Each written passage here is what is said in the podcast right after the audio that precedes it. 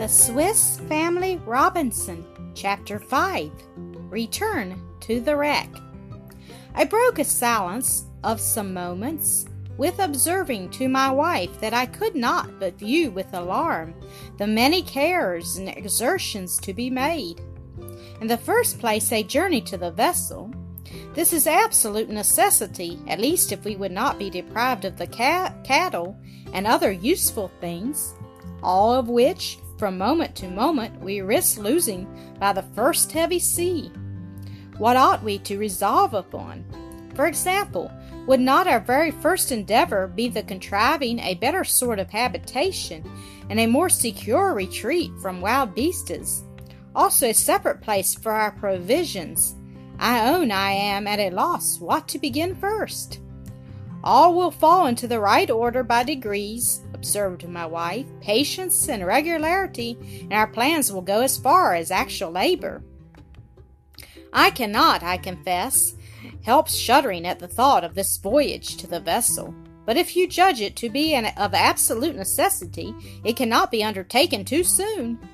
In the meanwhile, nothing that is immediately under my own care shall stand still, I promise you. Let us not be over-anxious about tomorrow. Sufficient unto the day is the evil thereof. These were the words of the true friend of mankind, and let us use so wise a counsel for our own benefit. I will follow your advice, said I, and without further loss of time. You shall stay here with the three youngest boys, and Fritz, being so much stronger and more intelligent than the others, shall accompany me in the undertaking.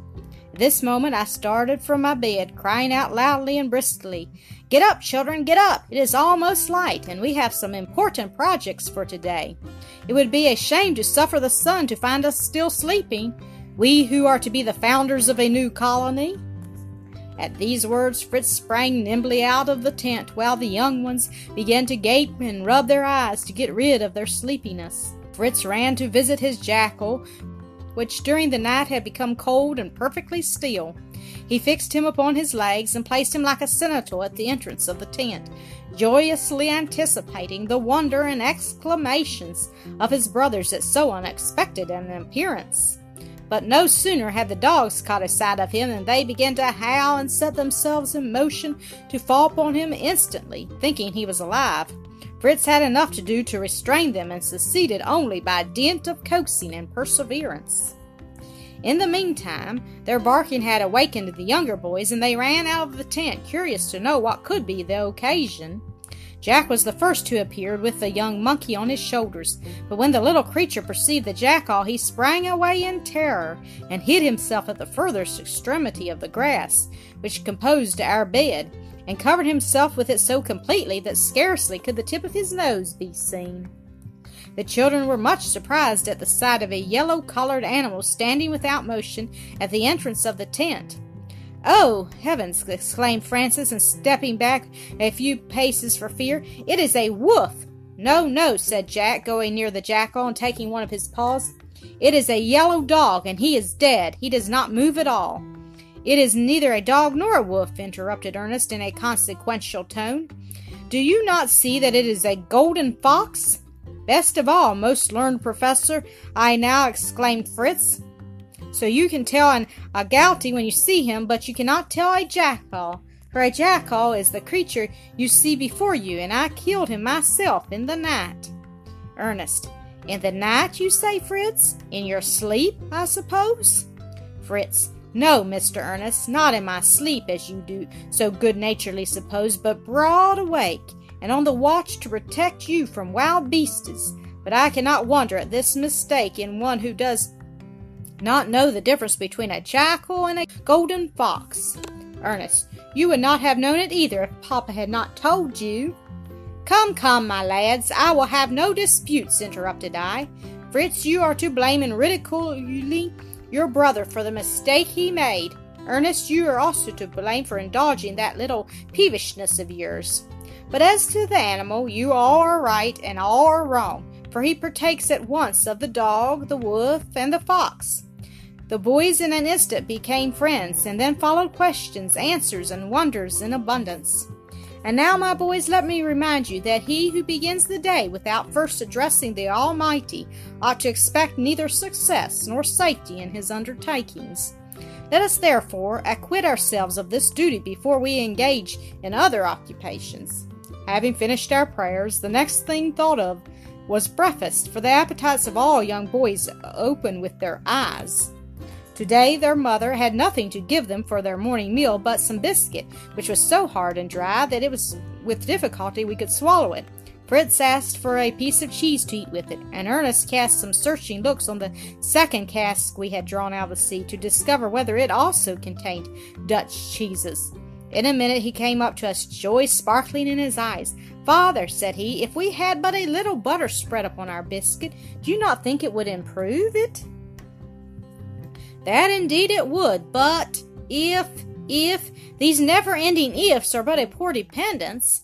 For my part, I had rather eat a bit of cheese with my biscuit at once than think of ifs, which bring us so meagre a harvest."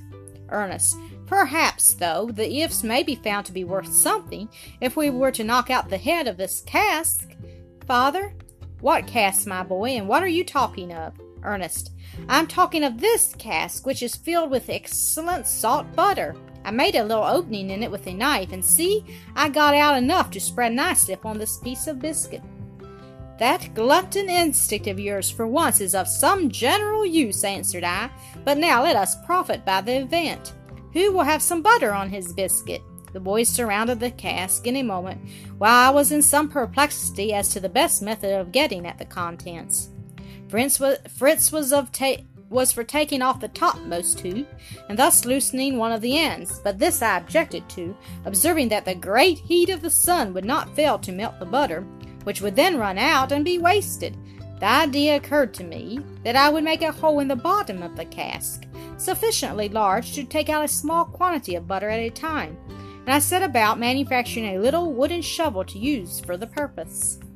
All this succeeded vastly well, and we sat down to breakfast, some biscuits, and a coconut shell full of salt butter being placed on the ground, round which we all assembled. We toasted our biscuit, and while it was hot, applied the butter and contrived to make a hearty breakfast.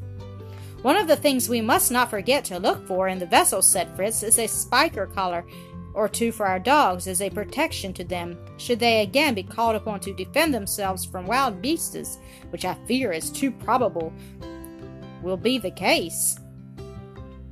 "Oh," says Jack, "I can make spikered collars if my mother will give me a little help." "Then I will most readily, my boy, for I should like to see what new fancy has come into your head," cried she.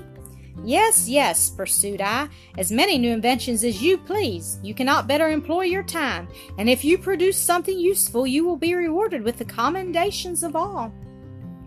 But now for work. You, Mr. Fritz, who from your superior age and discretion enjoy the high honor of being my privy counselor, must make haste and get yourself ready, and we will undertake today our voyage to the vessel, to bring away whatever may be possible. You younger boys will remain here under the wing of your kind mother. I hope I need not mention that I rely on your perfect obedience to her will and general good behavior." While Fritz was getting the boat ready, I looked about for a pole and tied a piece of white linen to the end of it. This I drove into the ground in a place where it would be visible from the vessel, and I concerted with my wife that in case of any accident that should require my prompt assistance, they should take down the pole and fire a gun 3 times as a signal of distress, in consequence of which I would immediately turn back. But I gave her notice that there being so many things to accomplish on board the vessel, it was probable that we should not otherwise return at night, in which case I on my part also promised to make signals. My wife had the good sense and courage to consent to my plan. She, however, extorted from me a promise that we should pass the night in our tubs and not on board the ship. We took nothing with us but our guns and a recruit of powder and shot, relying that we should find provisions on board. Yet I did not refuse to indulge Fritz in the wish he expressed to take the young monkey, as he wished to see how the little creature would like some milk from the cow or from a goat. We embarked in silence, casting our anxious looks on the beloved objects we were quitting. Fritz rose steadily, and I did my best to second his endeavors by rowing from time to time on my part with the oar, which served me for a rudder. When we had gone some distance, I remarked a current which was visible a long way. To take advantage of this current, and to husband our strength by means of it, was my first care. Little as I knew of the management of sea affairs, I succeeded in keeping our boat in the direction in which it ran, by which means we were drawn gently on, till at length the gradual diminution of its force obliged us again to have recourse to our oars. But our arms having now rested for some time, we were ready for new exertions. A little afterwards, we found ourselves safely arrived at the cleft of the vessel, and fastened our boat securely to one of its timbers. Fritz, the first thing, went with his young monkey on his arm to the main deck, where he found all the animals we had left on board assembled. I followed him, well pleased to observe the generous impatience he showed to relieve the wants of the poor abandoned creatures, who one and all now saluted us by the sounds natural to its species. It was not so much the want of food as the desire of seeing their accustomed human companions which made them manifest their joy in this manner, for they had a portion of the food and water we had left them still remaining. The first thing we did was to put the young monkey to one of the goats that he might suck, and this he did with such evident pleasure and such odd grimaces that he afforded us much amusement.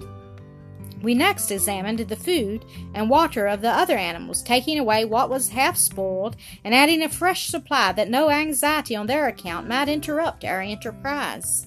Nor did we neglect the care of renewing our own strength by a plentiful repast.